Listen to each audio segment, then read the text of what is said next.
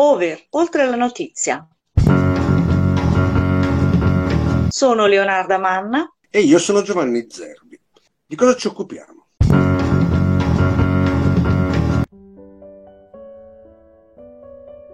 Buongiorno, è mercoledì 7 giugno 2023 e questo è un podcast per la rassegna stampa di Over, oltre la notizia prendiamo le informazioni più importanti dai quotidiani nazionali, vediamo quali giornali danno più importanza e a quali notizie e poi mettiamo le mani sugli editoriali, gli articoli di fondo, quelli di opinione. Ritorniamo al sistema solito. Quali sono le notizie che sono state le protagoniste dei titoli più grandi sui quotidiani? Su ben cinque prime pagine troviamo come primo argomento quella posizione che deve prendere l'Unione Europea per quanto riguarda il problema immigrazione. Messaggero, Foglio, Il Mattino, Il Tempo, Gazzettino di Venezia e Mestre è messo in primo piano il parere del Presidente dell'Europarlamento Mezzola, che ha questo proprio come argomento.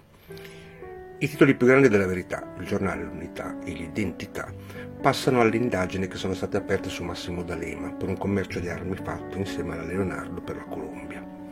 Sono tre primi titoli, ma con due giornali, quelli più letti, cioè il Corriere della Sera e la Repubblica, quelli per quanto riguarda il disastro di ieri della diga in Ucraina, distrutta ma da chi? Altre tre prime pagine preferiscono mettere l'accento sull'arresto di quattro poliziotti a Verona, accusati di tortura. Secolo XIX, domani è il manifesto. Nelle prime pagine che rimangono passiamo al solito argomento che conosciamo da tempo, il PNRR e il voler restringere il potere della Corte dei Conti, cosa che è riuscita ieri con l'approvazione di un decreto del governo. Qualche testata mette in primo piano la violenza sulle donne, gli arresti sono diventati più facili, sembra. Solo un giornale riformista richiama la visita che il nostro Presidente della Repubblica Mattarella ha fatto a Parigi. Libero ha voluto sottolineare che il PIL sta crescendo grazie a quello che fa il governo. Il Fatto Quotidiano ributta sul tavolo le accuse lanciate all'ex ministro della Sanità Speranza, parlando di un conflitto di interesse con multinazionali farmaceutiche. E rimane come ultimo il vecchio caso di Bibbiano, che molti si sono completamente dimenticati. La Corte d'Appello ha giudicato completamente innocente lo psicologo sotto accusa se ne occupa con precisione il dubbio, insieme ad altri casi di giustizia che in questi giorni sono molto dibattuti, come l'assassinio della ragazza di Senago, vicino a Milano. Bene, l'Unione Europea dorme, i criminali no. Il tempo presenta in questa maniera la materia immigranti e l'Unione Europea. Un nuovo racket, una banda trasferiva profughi dai nostri hotspot verso Francia e Germania. Piante dosi ha strillato Bruxelles. Scholz ha detto che non ci lascerà soli. Nel frattempo Meloni si è recata a Tunisi per evitare il crack del paese africano e fermare il flusso di migranti. Il messaggero riporta che per i migranti l'Unione Europea deve dare delle risposte. E questa è la tesi dichiarata dalla Presidente del Parlamento Europeo Metzola in un'intervista. Aggiunge che Meloni è in Tunisia per incontrare Sayed per frenare gli sbarchi. Oggi a Roma ci sarà poi un incontro con il governo libico. Nel riguardo della stessa intervista, al mattino è ancora più chiaro. Metzola dice che su migranti l'Europa deve fare dare delle risposte. E ha aggiunto che il Qatargate ci ha messo in allarme, rischio di infiltrazioni filorusse sul voto. L'avvenire con il titolo più grande si concentra in particolare sulla visita che la Premier ha fatto in Tunisia. Migranti, Meloni tratta con Tunisi sulle partenze, piano Unione Europea già indebolito. Per l'avvenire lo scopo della visita è quello di ragionare col presidente Sayed di possibili aiuti al paese nordafricano. Sul tavolo il flusso dei migranti in arrivo. L'Italia chiede maggiori controlli e in cambio ha ipotizzato il coinvolgimento dell'Unione Europea nei negoziati con il Fondo Monetario. Per Libero invece Meloni è in Tunisia proprio per i migranti e per il giornale Meloni è stata la mediatrice per l'accordo tra Tunisia e il Fondo Monetario di altre idee riformista che preferisce titolare in questa maniera. Stop ai migranti. Meloni in Tunisia ma niente intesa. Cambia completamente l'interpretazione del manifesto. Meloni torna a mani vuote dalla Tunisia, questo è il titolo. Proposta una conferenza internazionale a Roma sulla migrazione, poi la conferenza stampa senza stampa. La Premier parla da sola per 10 minuti e proprio sull'unità si balla questo piccolo, si fa per dire piccolo particolare, titolo dell'articolo di prima pagina sull'unità, la conferenza stampa di Meloni senza giornalisti. Giulio Seminara scrive che i giornalisti non sono ammessi alla conferenza stampa perché potrebbero turbare il clima e così Giorgia Meloni ieri sera ha parlato solo senza interlocutori. Il quotidiano che vuole approfondire di più l'argomento è il foglio. Più Europa sui migranti. Più Europa per controllare i confini, aumentare, eh, rimpatriare, di ridistribuire chi arriva. E deve essere fatto con atti obbligatori, non volontari. Il ministro degli interni Piantedosi ieri ha spiegato che la linea del governo è più europeista che orbaniana. E infatti tutti i ministri degli interni dell'Unione Europea si incontreranno domani mattina in Lussemburgo per cercare un accordo sulla posizione da tenere nei negoziati col Parlamento europeo sul nuovo patto su migrazione e asilo. E il foglio si pone questa domanda. Il governo italiano prenderà una posizione simmetrica a quella della Polonia, Ungheria, Repubblica Ceca o Slovacchia? O forse no? Si distaccherà o no dalla linea di Orban? Passiamo alla seconda notizia che ha occupato più spazio sulle prime pagine. Indagato Massimo D'Alema per un traffico d'armi. Ed è più che logico che i titoli più grandi si sono visti pre- sui giornali pro governo. Il cartello di D'Alema sul giornale, indagato per corruzione. Baffino perquisito con il banchiere Profumo l'ipotesi di reato, mazzette nella vendita di navi e aerei militari alla Colombia. Rischiano 10 anni di galera. Un avviso di garanzia è stato notificato all'ex Presidente del Consiglio e all'ex amministratore delegato di Leonardo della Procura di Napoli. Questa mossa della Procura di Napoli, sempre, sarebbe dovuta ad uno scoop della verità, cosa scritta proprio nel primo titolo di questo quotidiano. Armi alla Colombia, D'Alema indagato con gli ex di Leonardo e Fincantieri, Profumo e Bono, deve rispondere di corruzione internazionale. E il Baffino diceva ai suoi solidari, la posta in gioco sono 80 milioni tra tutti noi, scrive Maurizio Belpietro. E povero Baffino, ora c'è una procura che vuole chiar, vedere chiaro nella faccenda e lo ha indagato per la corruzione internazionale. La prima pagina intera dell'identità è su questa stessa notizia è un circo massimo. L'inchiesta indagherebbe su una commissione di 4 miliardi in quello studio di Miami. C'è un'intervista a Claudio Velardi e un articolo che descrive la carriera di quello che chi, anche questo giornale, vuole chiamare Baffino. Dato gli atti a Palazzo Chigi, il titolo. A centropagina di Libero si parla di corruzione internazionale. L'armiere D'Alema è finito indagato. Per la stessa notizia, dei titoli più piccoli e sono molto simili. Li troviamo su Repubblica, Messaggero, Fatto Quotidiano, Mattino e Domani. Ma ritorniamo a un grande titolo, se andiamo su unità, cominciando a vedere dei giudizi sulla notizia, sull'accaduto. Pietro Sansonetti. Fabbricano armi, vendono armi, fanno la guerra e se la prendono poi con D'Alema? Si chiede come prima cosa se c'è qualcosa di illegale nel fare il consulente per una ditta.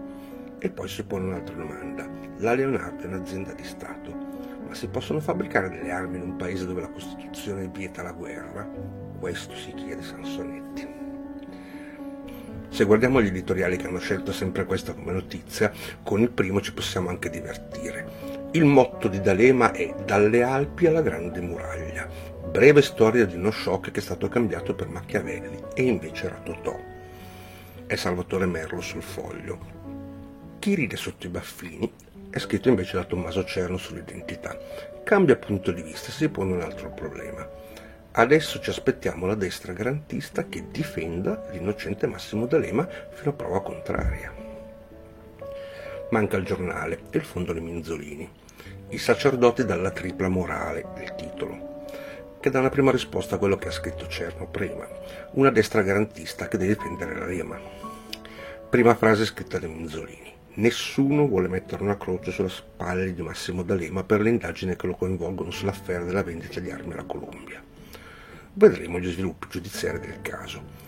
Ma poi guarda la storia e richiama alcuni casi ben noti. I post-comunisti che sono arrivati al potere proprio sull'onda degli scandali di Tangentopoli che spazzarono via i partiti di governo di allora, dalla democrazia cristiana al partito socialista gli innumerevoli scandali che sono seguiti per più di 30 anni, da Telecom Serbia alle vicende che hanno portato quasi al fallimento della più antica Banca d'Italia, MPS e altro. Ma ne sono sempre usciti senza alcun graffio. Minzolini si chiede se quelli di sinistra predicano bene e razzolano male. Sfilano sempre dietro le bandiere arcobaleno, ma intanto trafficano in armi con vari paesi. Dal mercato delle armi a dove vengono usate da più di un anno e mezzo la terza notizia più riportata è la distruzione della grande diga sul Dnieper in Ucraina. È il titolo più grande della Repubblica. Distrutta la diga sul Dnieper, rischio Vajont. L'impianto in Ucraina è controllato dai russi, rallentata l'avanzata di Kiev. Sempre primo titolo sul, sull'avvenire, distruzione e dialogo. A rischio migliaia di persone, si teme anche per una centrale nucleare. Condanna dell'Occidente, per Mosca la responsabilità è di Kiev disastro ambientale e infuriano gli scontri. Zuppi incontra intanto il presidente Zelensky, la via della diplomazia umanitaria verso una pace giusta e duratura. Questo è l'articolo scritto nell'anello scafo. Il mattino aggiunge un particolare che piacerebbe pensare che sia importante. Diga distrutta l'ira delle Nazioni Unite. Il cardinale Zuppi incontra Zelensky, passi utile per la pace. Ora il pressing su Putin. Passando al Corriere della Sera, questo specifica che 40.000 cittadini ucraini sono stati costretti alla fuga. Il giornale dice che le mine sulle dighe erano russe. La verità invece pone il problema sulla possibilità di un'ombra cinese sulle trattative diplomatiche che dovrebbero essere in corso, mentre il fatto quotidiano aggiunge che la diga è stata distrutta. Gasdotti, la CIA sapeva. Continuiamo velocemente. Per il messaggero si tratta del peggior disastro dopo Chernobyl e per il riformista con questa tragedia la guerra si complica ancora di più. Passiamo agli editoriali, che prendono questo come tema. Sulla Repubblica Enrico Franceschini parla di un crimine alla Stalin e in più dice che, reduce dalla disastrosa allunione della Romagna, oggi per l'Italia dovrebbe essere più facile identificarsi nel dramma della dica colpita in Ucraina, il rischio di inondazioni in tutte le regioni del Kherson Marina Corrali sull'avvenire specifica che in quella riga è stata fatta saltare e che così la strada per la pace diventa ancora più dura. E rimanendo a parlare di liquidi, il foglio titola Il putinismo adesso fa acqua da tutte le parti. Ieri mattina la Russia ha risposto con una mossa molto distruttiva e poco sensata alla controffensiva di Kiev appena cominciata. Il disastro della diga dimostra come la Russia è come la peste, non ha alcun interesse per gli ucraini e l'Ucraina ma vuole semplicemente distruggere tutto quello che può e fare i danni più grandi possibili. Chi lo dice è Taras Kashka, rappresentante del commercio dell'Ucraina e viceministra dell'economia. Un argomento più allegro dell'altro oggi. Dalla tragedia della diga passiamo alla tortura e per i primi citiamo proprio i quotidiani che usano questa parola, tortura. Il Gazzettino di Venezia Mestre. Verona, shock in questura, accusati di tortura cinque agenti di polizia. La notizia. Torture ai detenuti. Cinque poliziotti arrestati a Verona. E la destra tace. La stampa. Torture in questura. Arrestati cinque poliziotti. Mi obbligavano a rotolarmi nell'urina. E oltre a questo articolo, sempre sulla stampa, possiamo leggere un editoriale che porta questo titolo L'abuso di potere e i suoi anticorpi di Franca Fagnani che ricorda che non abbiamo ancora avuto il tempo di toglierci dagli occhi le immagini brutali del video del trans pistata e torturata dai vigili urbani di Milano. Il secolo XIX. Verona, torture in questura, arrestati cinque poliziotti del titolo più grande sull'intera prima pagina. Iori Maria Prado, sull'unità, scrive di cinque poliziotti che si sarebbero resi responsabili di inenarrabile e gratuita violenza di danni di persone sottoposte alle loro cure delicatezze come l'uso di spray urticante, pestaggi furiosi e usare il loro corpo a mo' di strofinaccio per asciugare un lago di urina. Da Corriere della Sera, in un articolo di taglio basso, capiamo che erano in gioco stranieri senza tetto, venivano fermati e portati in questura per l'identificazione e la perquisizione. L'avvenire richiama delle intercettazioni telefoniche che sono state fatte nelle indagini. Gli davo degli schiaffi così forti che perdeva i sensi per alcuni minuti e se poi voleva dormire per svegliarlo si gli urinavamo addosso. Questura degli orrori per la Repubblica e si tratta di vero e proprio sadismo degli uomini e delle donne del reparto della forza rilevante della polizia, scrive il giornale. Diversi particolari in più li si possono leggere sull'articolo che si occupa in tutta la prima pagina di domani umiliazioni e violenze sui più deboli. A Verona i criminali sono i poliziotti. L'unico giornale pro-governo che ha voluto riportare la notizia è il giornale. Violenza sui detenuti, retata di poliziotti. Come ultimo ricordiamo l'editoriale che si può leggere sul manifesto e così spieghiamo meglio quanto è importante tenere presenti i titoli che hanno voluto mettere la parola tortura per quanto riguarda questo episodio di delinquenza di pubblici ufficiali. Patrizio Gonnella scrive tortura. Ora il governo non tocchi il reato. Ritiene una gran buona notizia che degli agenti di polizia abbiano indagato sui loro colleghi, ma c'è una preoccupazione. Sono trascorsi alcuni mesi da quando i Fratelli d'Italia hanno presentato una proposta di legge per, legge per cancellare il reato di tortura del nostro codice penale. Ed è un tema che io e Leonardo Amanda abbiamo trattato nella nostra trasmissione Over, oltre la notizia, poco più di un mese fa. Si può ancora trovare nel sito. Nel nostro paese il reato di tortura è stato introdotto nel 2017 sotto una forte insistenza delle Nazioni Unite. Passiamo ad altro e rimaniamo sulla notizia che ricopre le prime pagine da diversi giorni. Il PNRR e il voler mettere dei limiti alla Corte dei Conti. Il Corriere della Sera spiega come ieri sia passato il decreto legge che smonta i controlli della Corte dei Conti. Così si aprono conflitti con le toghe. Per la stampa sì al bavaglio, ora nel Merino c'è la consulta. A piena pagina sulla notizia si legge che mentre il governo smonta i controlli sul PNRR, l'Italia è seconda solo all'Ungheria per indagini dell'antifrode Unione Europea. Ma tutto questo è vero? Il foglio dice che bisogna andare oltre le apparenze, questo è il titolo. La guerra fra Corte dei Conti e governo in realtà non esiste mentre per il giornale, dopo l'ok alla fiducia, è nata una bagarre con l'opposizione e il freno alle toghe ha ottenuto il primo sì, scrive Libero. Bisogna ritornare alla violenza passando ad altri giornali ancora. La violenza sulle donne e degli arresti più facili. Sono la prima notizia sul resto del Carlino, il giorno e la nazione. Dobbiamo poi passare ad una polemica che è nata due giorni fa, la sfilata del Gay Pride in Lazio se sostenuta o meno dalla Regione. Il manifesto esplicita che non solo la Regione Lazio, ma anche la Lombardia hanno scelto di non inviare nessun loro rappresentante alla sfilata. Anche il Consiglio Comune regionale della Lombardia boccia una mozione che chiedeva di inviare una rappresentante alla sfilata del 22 giugno. Ma sono duri i giornali di destra. Il giornale. Ecco il manifesto del Gay Pride, utero in affitto, schwa e razzismo. Manifestare per i propri diritti è sacrosanto. Scendere in piazza con un manifesto che inneggia all'utero in affitto e all'odio nei confronti della famiglia tradizionale della società occidentale, invece, è un'altra questione.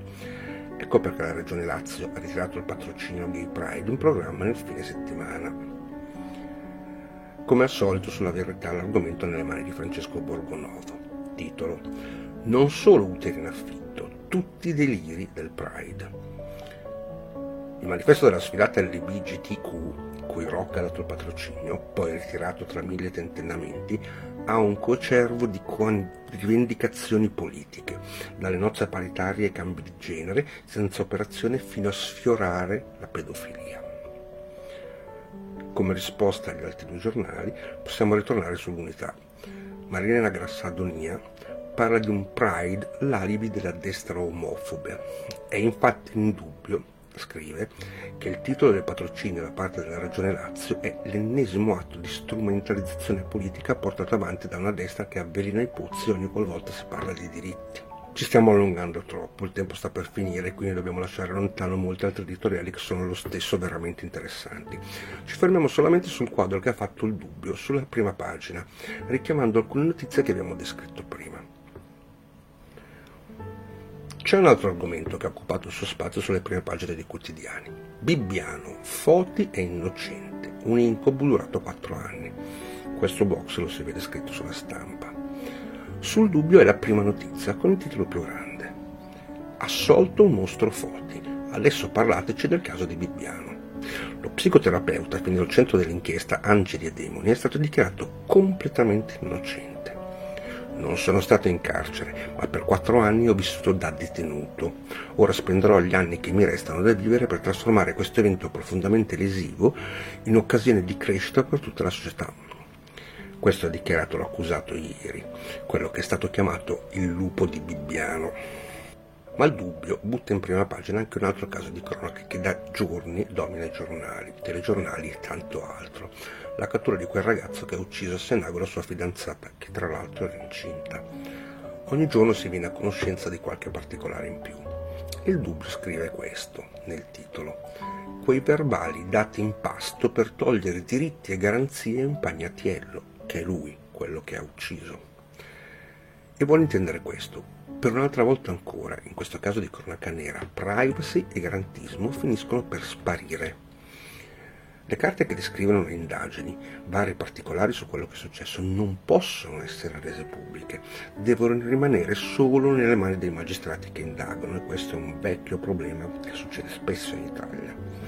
Si rischia appunto di finire nella stessa situazione che era capitato con il gruppo di Bibbiano di cui parlavamo prima, per troppi giorni infiniti particolari erano usciti da carte che dovevano rimanere segrete. Ore e ore di trasmissioni e dibattiti per parlare di lui, appunto come di un lupo. Solo oggi chi è attento e quindi legge gli articoli più piccoli sulle prime pagine scopre che lui in realtà è innocente. Vediamo cosa succederà quando il ragazzo di Senago verrà processato, ma come fa a osservare il dubbio, non è il caso che vengano rese pubbliche delle carte che devono rimanere segrete. Abbiamo terminato, buona giornata e a domani.